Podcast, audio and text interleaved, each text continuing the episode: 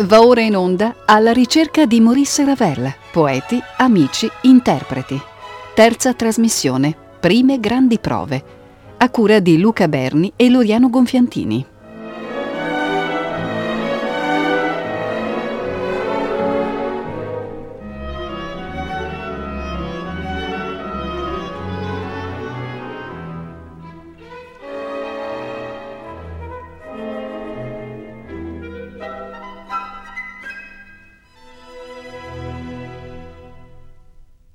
Gli anni 1901-1905 videro quasi un'attività parallela nell'appena nata parabola compositiva di Ravel.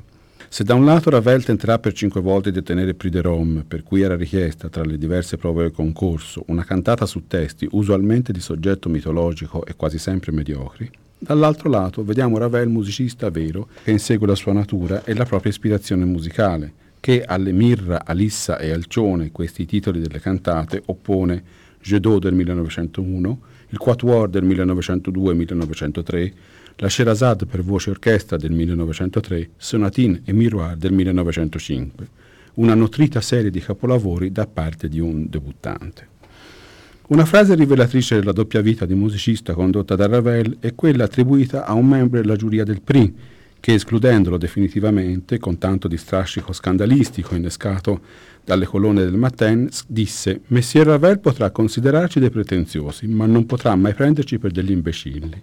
Ecco la dimostrazione di come gli sforzi di Ravel di apparire un, mu- un musicista allineato al gusto del momento naufragassero davanti all'evidente poca necessità di attribuire un premio di formazione ad un compositore già fatto e formato come lui. Tre composizioni di questo periodo sono gli ascolti previsti dalla puntata di oggi. Jedot, il Quatuor, la Sonatine. Jedot, terminato a Parigi nel 1901, fu dedicato al maestro Gabriel Fauré ed eseguito sempre a Parigi il 5 aprile 1902 dal fedelissimo Riccardo Vignes insieme alla Pavane pour un enfant de Léon Paul Fargue ricorda nel suo libro dedicato a Ravel l'impressione ricevuta all'ascolto privato davanti al gruppo degli Apache della Pavane e di Jedot. Ravel presentò Jedot e la Pavane pour un enfant de Funt opere per noi perfette, distinte, persino umoristiche, dalle quali proveniva una grazia particolare immediatamente riconoscibile come un profumo o una eco. Jedot, ispirato al suono dell'acqua, porta in esergo un verso del poeta Henri de Regnier dalla poesia Fête d'eau, Dieu fluvial riant de l'eau qui le chatouille, Dio, un Dio fluviale che ride dell'acqua che lo solletica. Jedot fu recepito come un brano di gusto impressionistico, ma l'originalità e la distanza dalla musica per pianoforte di Debussy possono essere dimostrate dalla forma della composizione, un primo movimento di sonata classica, e dalla distanza cronologica con le grandi prove di Debussy per pianoforte. Jedot è del 1901 e a quel tempo Debussy aveva prodotto solamente Pour le piano. Quindi, anche dalla risposta di Ravel alla pretesa imitazione debussista mossali dal critico Pierre Lalot. A Pierre Lalot. Caro signore, prima di tutto voglio ringraziarvi vivamente della lunga argomentazione che avete voluto dedicare ai miei ultimi brani nel vostro articolo, non sempre elogiativa, ma seria e sincera. Trovereste ridicolo, e anch'io del resto, che mi muovessi contro di voi a difesa della mia concezione della musica. Lascerò che questo compito venga svolto con ragioni migliori dalle mie opere future. Pure vorrei richiamare la vostra imparziale attenzione sul punto seguente vi diffondete assai lungamente su una scrittura pianistica assai particolare di cui attribuite l'invenzione a Debussy. Ora, i Jedot sono apparsi all'inizio del 1902, allorquando non esistevano di Debussy che i tre brani di Pour le Piano, opere per le quali non ho bisogno di dirvi la mia appassionata ammirazione, ma che dal punto di vista puramente pianistico non apportavano nulla di veramente nuovo. Vi citerò a titolo indicativo il Menuet Antique 1895, edito poi nel 1898, nel quale troverete già tentativi di questa scrittura. Spero che vogliate scusare questa legittima rivendicazione e credere, caro Signore, ai miei più distinti sentimenti. Così Ravel a Pierre Lalot in una lettera che si può trovare nella raccolta delle lettere edita dall'editore DT di Torino a cura di Arby Orenstein.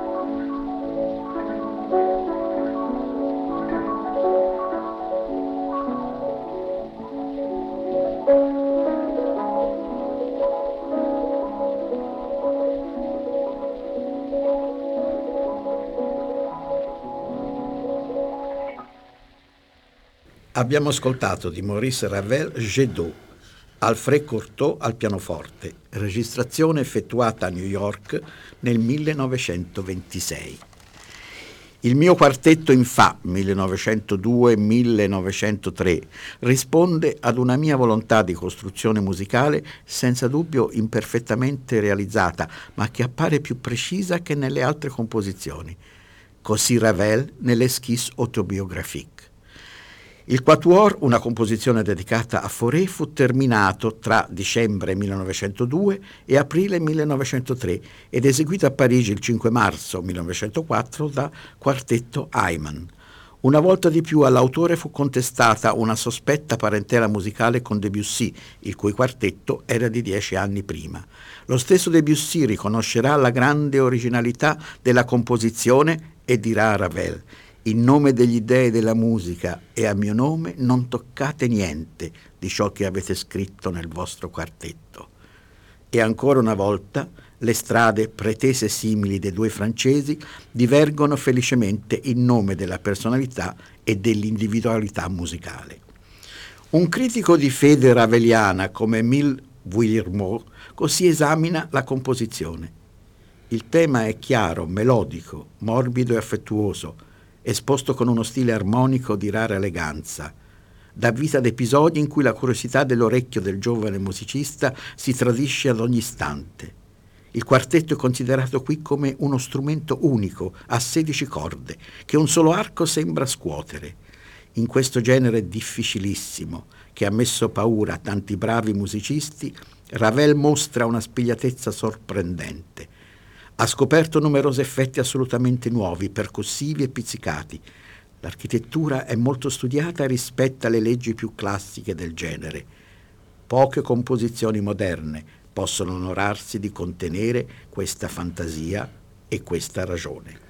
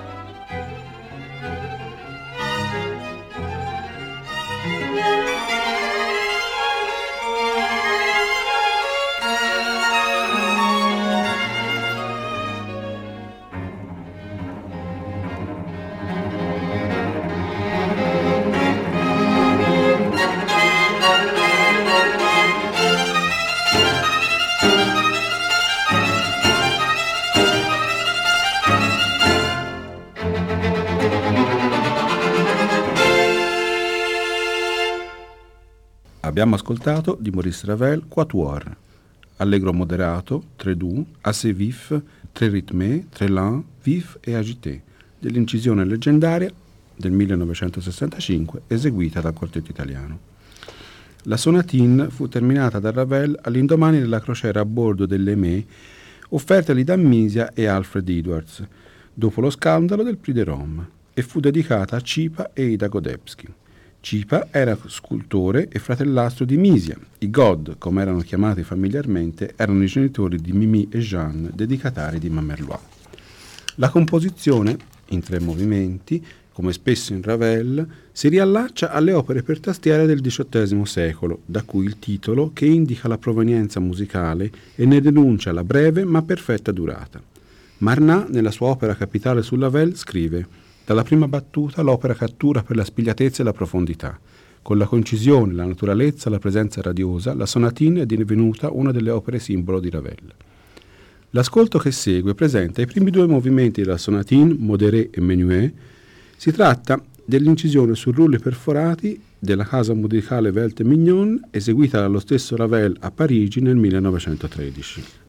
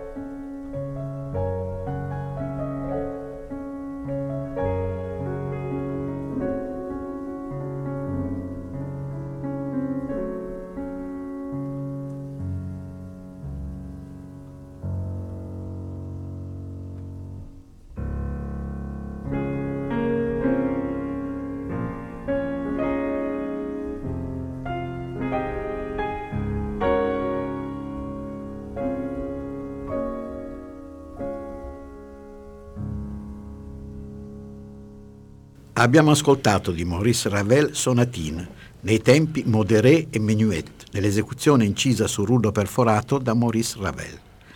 Per l'ascolto completo della Sonatine abbiamo scelto l'esecuzione del pianista franco-olandese Daniel Weinberg, allievo di Marguerite Long che per questa incisione del 1954 ha vinto il Grand Prix du Disque.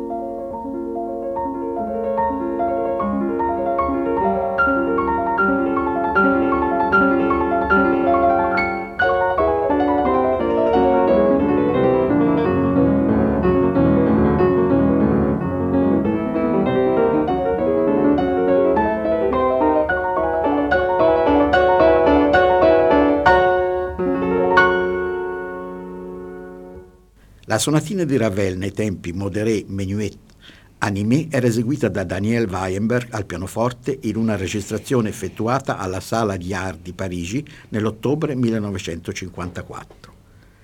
Siamo giunti alla conclusione della trasmissione. Loriano Gonfiantini e Luca Berni vi danno appuntamento alla prossima puntata di Alla ricerca di Maurice Ravel, poeti, amici, interpreti.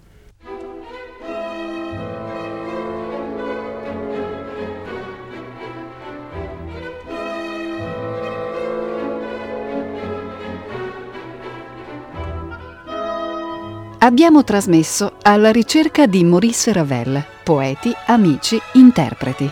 Terza trasmissione, prime grandi prove. A cura di Luca Berni e Iloriano Gonfiantini.